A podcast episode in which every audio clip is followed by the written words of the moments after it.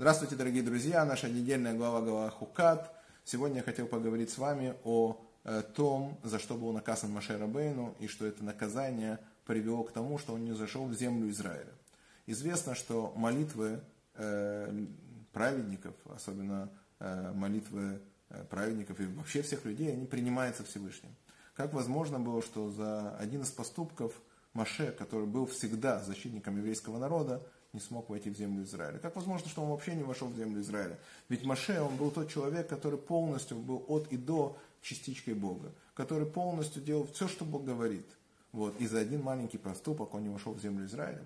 Как же случился этот поступок? Рассказывается, что э, во время странствия в пустыне у нашего народа э, было три чуда. Одно из этих чудес это был колодец, который так и назывался колодец Мирьям. Колодец, заслугу которого, заслугу Мирьям, нашей праведницы Мирьям, еврейский народ получил колодец. И этот колодец э, использовался так же, как миква, использовался как вода. Вода в пустыне является важным очень элементом, как вы понимаете. И вот Мирьям умирает, и вместе с ней уходит этот колодец. И еврейский народ начинает роптать. Начинает опять делать бунт, опять идет к Маше. И все, выходит Маше, Всевышний обращается к нему, он обращается к Всевышнему, Всевышний говорит, возьми посох, пойди и попроси у скалы воду. Маше идет, и вместо того, чтобы просить у скалы воду, да, он ударяет палкой по скале. Там происходит конфликт, конфликт с еврейским народом. Какой конфликт? Он приходит с палкой, ищет эту э, гору, гора не находит ее, еврейский народ начинает усмехаться, и он говорит Шимуно, он говорит, слушайте меня, группа сорванцов, группа людей, которые бунтовщиков, людей, которые, э, э, ну, как бы, он оскорбляет, как бы, еврейский народ в этот момент, то есть говорит, что вы непокорный народ. Слово непокорный – это слово бунтовщик.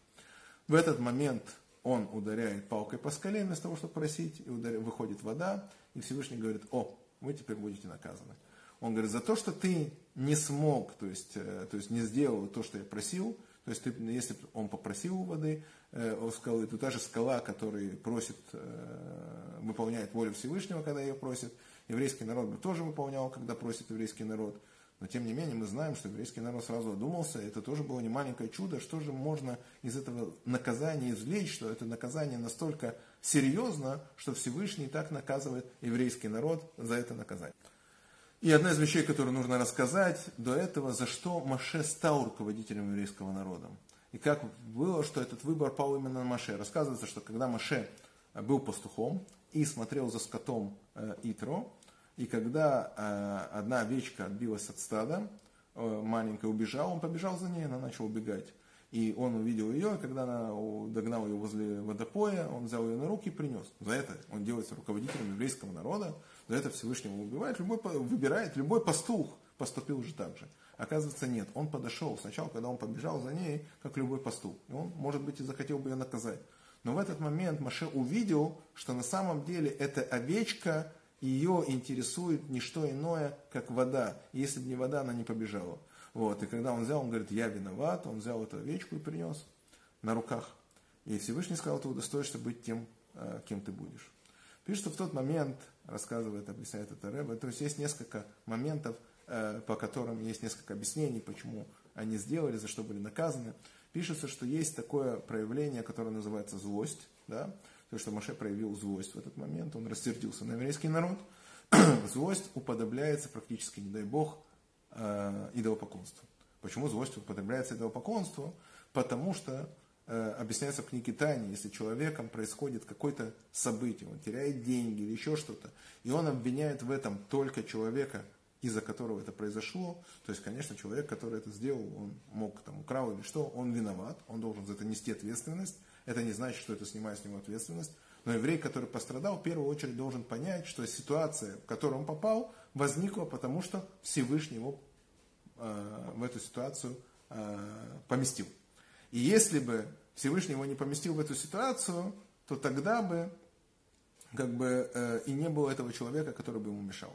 То есть любой человек, который приходит, который ему мешает, это все. То, что произошла такая ситуация, не виноват в этом никто, только Всевышний это так сделал. То есть понятно, что есть виновные люди, но это прошло через них. Но для него должно быть ясно один раз и навсегда, что все, что не происходит со мной, происходит от того, что у Всевышнего такие планы. И э, когда человек начинает злиться, он начинает терять, э, делать неправильные вещи. И вот это причина, по которой такое произошло. С одной стороны. С другой стороны объясняется, что Маше должен был верить в свой народ.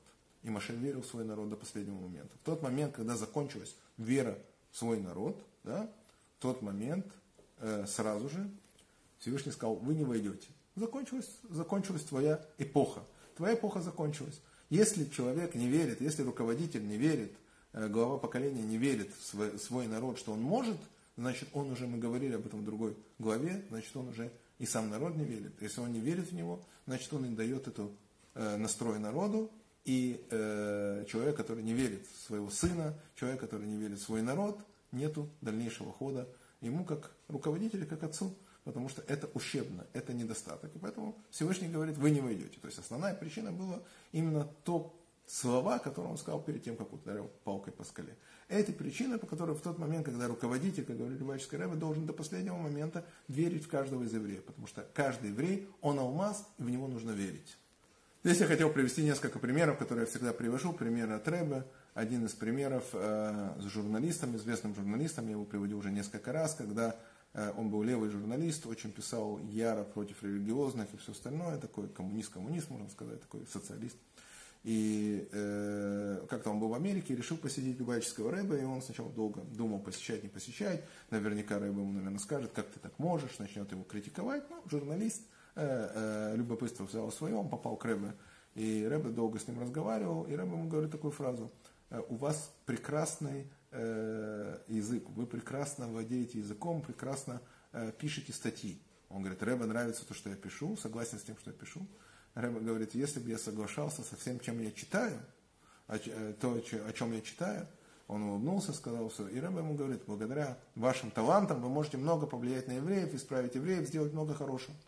Вот, и рассказывается потом, когда этот человек вышел, он был очень потрясен, конечно, встречей он как-то заболел, и он понимал, что он уже уходит с этого мира, и он написал э, э, типа завещание, чтобы его прочитали, опубликовали в статье после его смерти. После его смерти он говорит, я умер, попал в ад, и вот в аду я вижу то-то, то-то, то-то. Он рассказывает, как там преисподние, как там эти, как эти, как эти.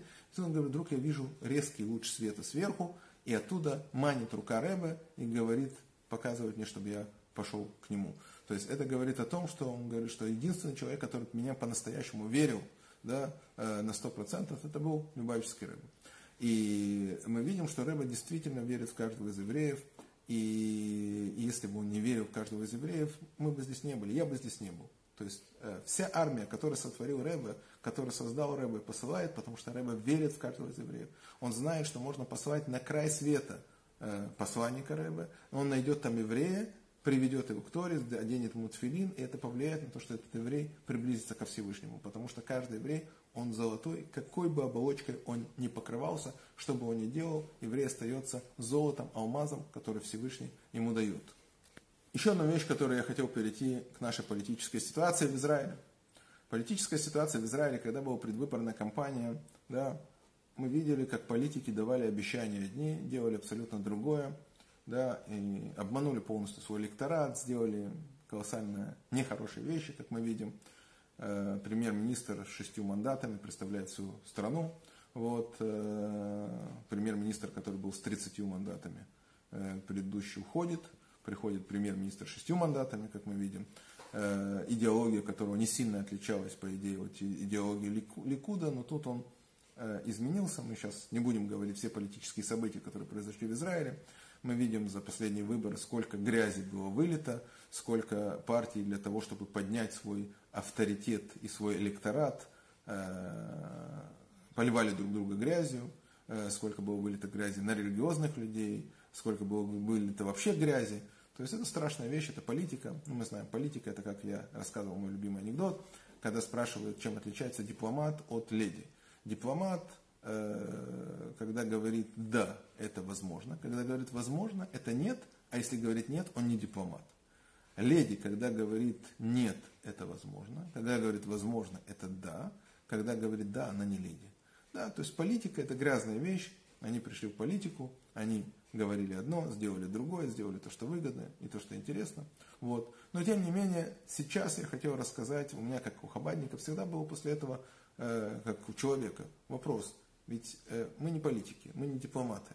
И мы видим, что сделали люди, мы видим, как они поступали. Как же после этого всего жить дальше? И наверняка эти люди еще приедут в Казахстан, зайдут в синагогу, потому что они евреи, у них божественная душа есть, и они будут стремиться к Богу. И даже те ярые, которые кричали, что э, какие-то нехорошие вещи против религии, они будут здесь с Божьей помощью, зайдут, будут важными гостями. Но как это возможно? Как со стороны меня это возможно, со стороны других раввинов?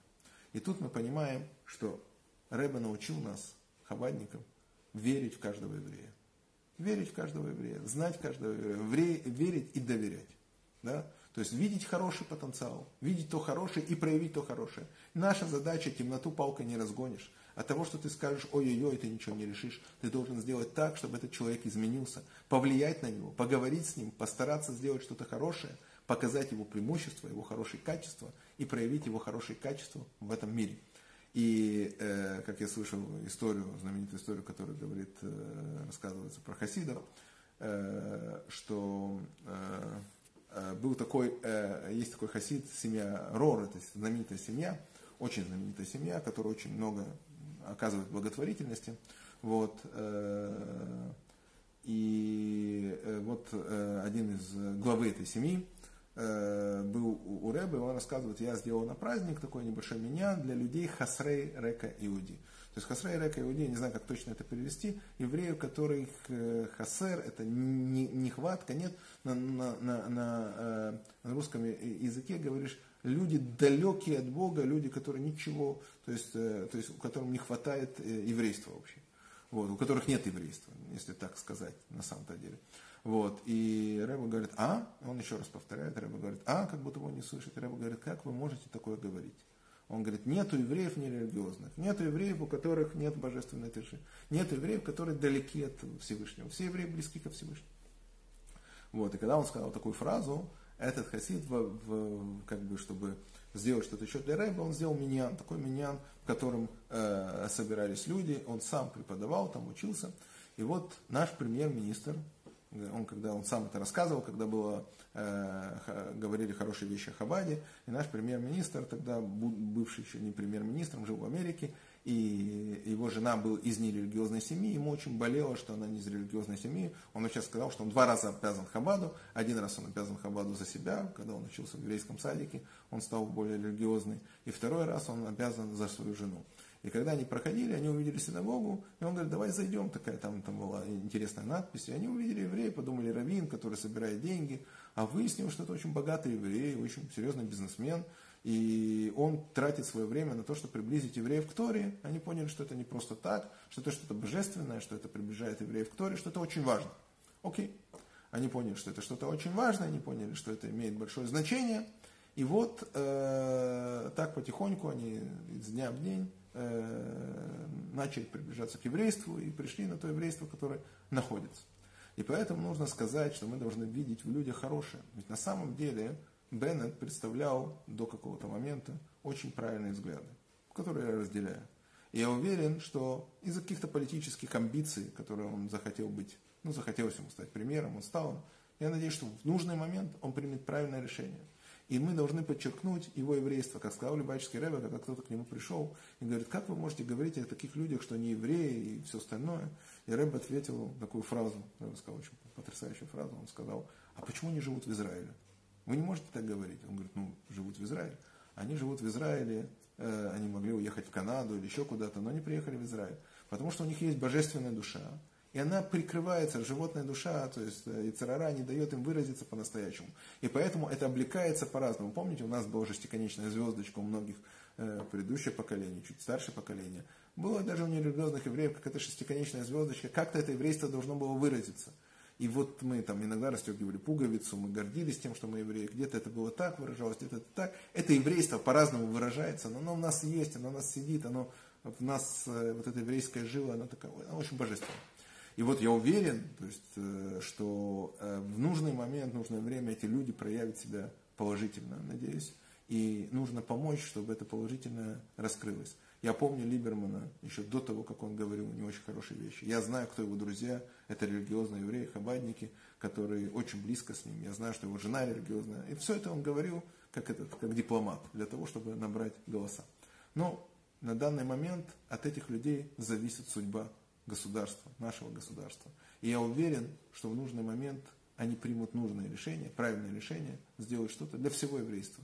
Как они говорят, что правительство для всех, да, ну пусть делают, говорят.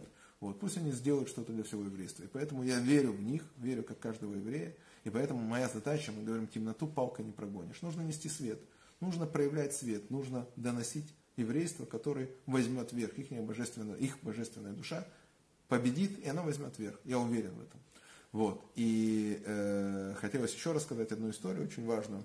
Э, история очень важная была в том, э, как бы есть э, карнестолинские хасиды, э, э, не карнестолинские, извините, сатмарские хасиды, сатмарские хасиды, они, э, ну, такие, они очень плохо относятся к нерелигиозному населению. Они идут по той фразе, которая говорит, что ненавидящих меня ненавидят. Он говорит, если этот еврей нерелигиозный, чем он отличается вообще от Гоя? Почему он отличается в своем поведении? Он не соблюдает Тору, попирает заповеди. Э, чуть ли не заповедь такого еврея поставить на место. Да? То есть э, у Рэба был другой подход, не только у Рэба, потому что у него была любовь к каждому еврею. И мы это видим, как это проявлялось. И вот в один из прекрасных моментов Э, в один из прекрасных таких э, идей, таких времен, э, этот один из карменстонских хасидов серьезных стоял в очереди к рыбе. Ему так повезло, что перед ним стоял один человек с длинными волосами, такой хилонимный, такой выглядел как нерелигиозный полностью человек. Я, по-моему, рассказывал это на прошлом уроке, не помню.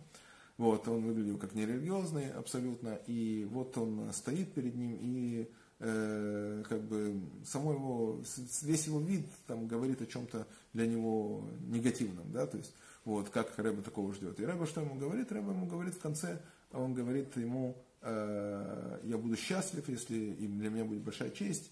Э, он спросил, где он будет на Симхатара, что вы будете вместе со мной на Симхатара. И ну, до такого, конечно, ожидать он не мог. И уже когда он прошел очередь этого еврея, э, он ему сказал, что у, Ре, у, ихнего, у их Рэба пишется очень интересная вещь. Очень интересная вещь пишется в книге э, о том, что э, евреи есть инокот шинишбу. Рэба вводит понятие инокот шинишбу, украденные дети. Вот. И когда-то кто-то там говорит, он говорит, вот мой человек такой, он такой хороший, он говорит, нет, ничего в нем нету. Но когда он говорит, что он занимается украденными детьми, тогда э, Раша говорит, да, есть что-то хорошее. И когда он это сказал, он ему говорит, вы меня поняли? Он говорит, я вас очень хорошо понял, Рэбе. То есть он понял, что имел в виду Рэбе. И рассказывает человек, который стоял в очереди сзади, потом, когда он увидел, что э, он был до пяти, потом, когда был Симхатара, до пяти часов, вот этот вот потлатый еврей с наколками, хиппи, танцевал, э, на, и они танцевал вместе с Хасидом, который вышел из России, который, по, по идее, абсолютно разный, но у них еврейская душа, и они танцевали вот такой, такие сплоченностью. Поэтому еврейская душа проявляется всегда. Э, и есть э, еще один очень важный момент, да, что я слышал тоже в этой истории, то, что мы вернемся к Маше, он ударил палкой по скале, Всевышний говорит, что ты не войдешь. Почему не войдешь? Потому что Маше был креативный менеджер. То есть, другими словами, креативный менеджер. Что такое креативный менеджер? Он приходит в тяжелую минуту, тяжелое время и начинает приводить порядок ту ситуацию, которая была. Чтобы привести в порядок, нужно принимать жесткие меры. Там, увольнять, наказывать и все остальное. Это креативный менеджер. В данный момент Маше вывел поколение рабов. Он вывел поколение рабов. Он из Египта вывел поколение рабов. Эти люди остались рабами. То есть, и они понимали язык палки. Они понимали язык палки. Он брал палку и бил их палкой. Другими словами. Другими словами, не дай бог. То есть они как рабы. То есть они плохо себя ведут, они знают, что нужно на них кричать, нужно на них ругаться, нужно. Они другого языка не понимают. Но стало новое поколение, новый этап. Они уже не рабы. Они уже люди, которые должны быть свободными. А свободными людьми надо разговаривать свободно. Они уже по-другому воспринимают. Они уже должны слушать. Они их, нужно, их не нужно уже бить. Их, они должны слушать, как та гора. Он в тот момент применил палку. И он напоминает того родителя, который бьет своего ребенка. Есть время, когда ребенка еще можно наказать, можно еще ударить, и он поймет. Но есть время, когда, если ты его ударишь, ты его можешь потерять. То есть ты его можешь потерять. Ребенок навсегда может, не дай бог, уйти. И мы видим разницу между поколениями. Если в советское время, как говорит моя мама, бьешь по заднице, отдает в голову, оно работало. может и сейчас где-то работает, но мы видим, что сейчас меняется поколение. Не от того, что они э, говорят, что мы там сообщим, куда следует, если вы нас побьете или еще что-то, от того, что сейчас больше можно, нужно объяснять, больше нужно говорить, потому что это совсем другое поколение. Да? Это уже не поколение рабов, которое понимает язык только палки. Вот, новое поколение. И поэтому нужен был новый менеджер, должен быть новый руководитель, который э, уже по-другому будет воспитывать еврейский народ, а Маше, он э, остается с тем народом, с, с тем поколением, и он должен вывести это поколение. Это было как бы не то, что награда, а какая-то честь, что Маше не вошел для еврейского народа, потому что он, когда придет Маше, войдет с тем же поколением, войдет в Израиль, потому что пишется, что Маше должен сделать еще какие-то действия, и он это сделает с Божьей помощью, когда придет Маше. И поэтому здесь тоже очень глубокая идея о том, что э, есть разные э, моменты воспитания. Есть момент воспитания, когда действительно нужно проявить жесткость, есть другие моменты. И я же хотел со своей стороны сказать, пожелать всем хорошего шаббата. И есть еще много разных тем. Ну, если кто придет на шаббат, он сможет послушать и про медного змея немножко, еще про что-то. Так получилось, что э, другой возможности у меня нету, да, говорить об этом. Э, вот такой вот урок. Всем желаю хорошего шаббата и верю, что наши политики, которые находятся сейчас у власти, еврейская никуда преобладает. Вы попробуйте сказать даже самому ультранерелигиозному политику, который э, сказать, а ты вообще еврей, вы не представляете, что с ним будет. Если ты говоришь, кто вам дал право раввинам решать, кто еврей, кто не еврей, почему тебя интересует, кто еврей? Ведь еврей это еврейское, это еврейство, это Тора, это заповеди. Почему тебе нужно называться евреем? Почему ты просто не сделаешь обычное светское государство, которое не важно будет, все будут израильтяне, не будут евреев. Но тебе важно, чтобы тебя называли евреем, тебе важно, чтобы твои дети были евреи. Почему?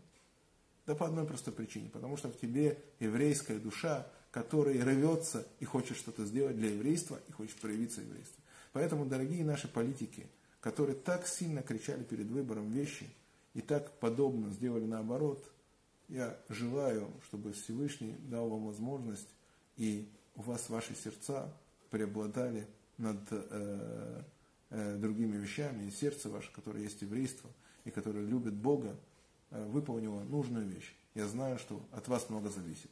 Я знаю, э, вы люди, многие из вас люди, которые служили в армии, которые отдали этому государству себя, которые много чего сделали. И я хочу видеть вот эти хорошие качества, как вы их проявите.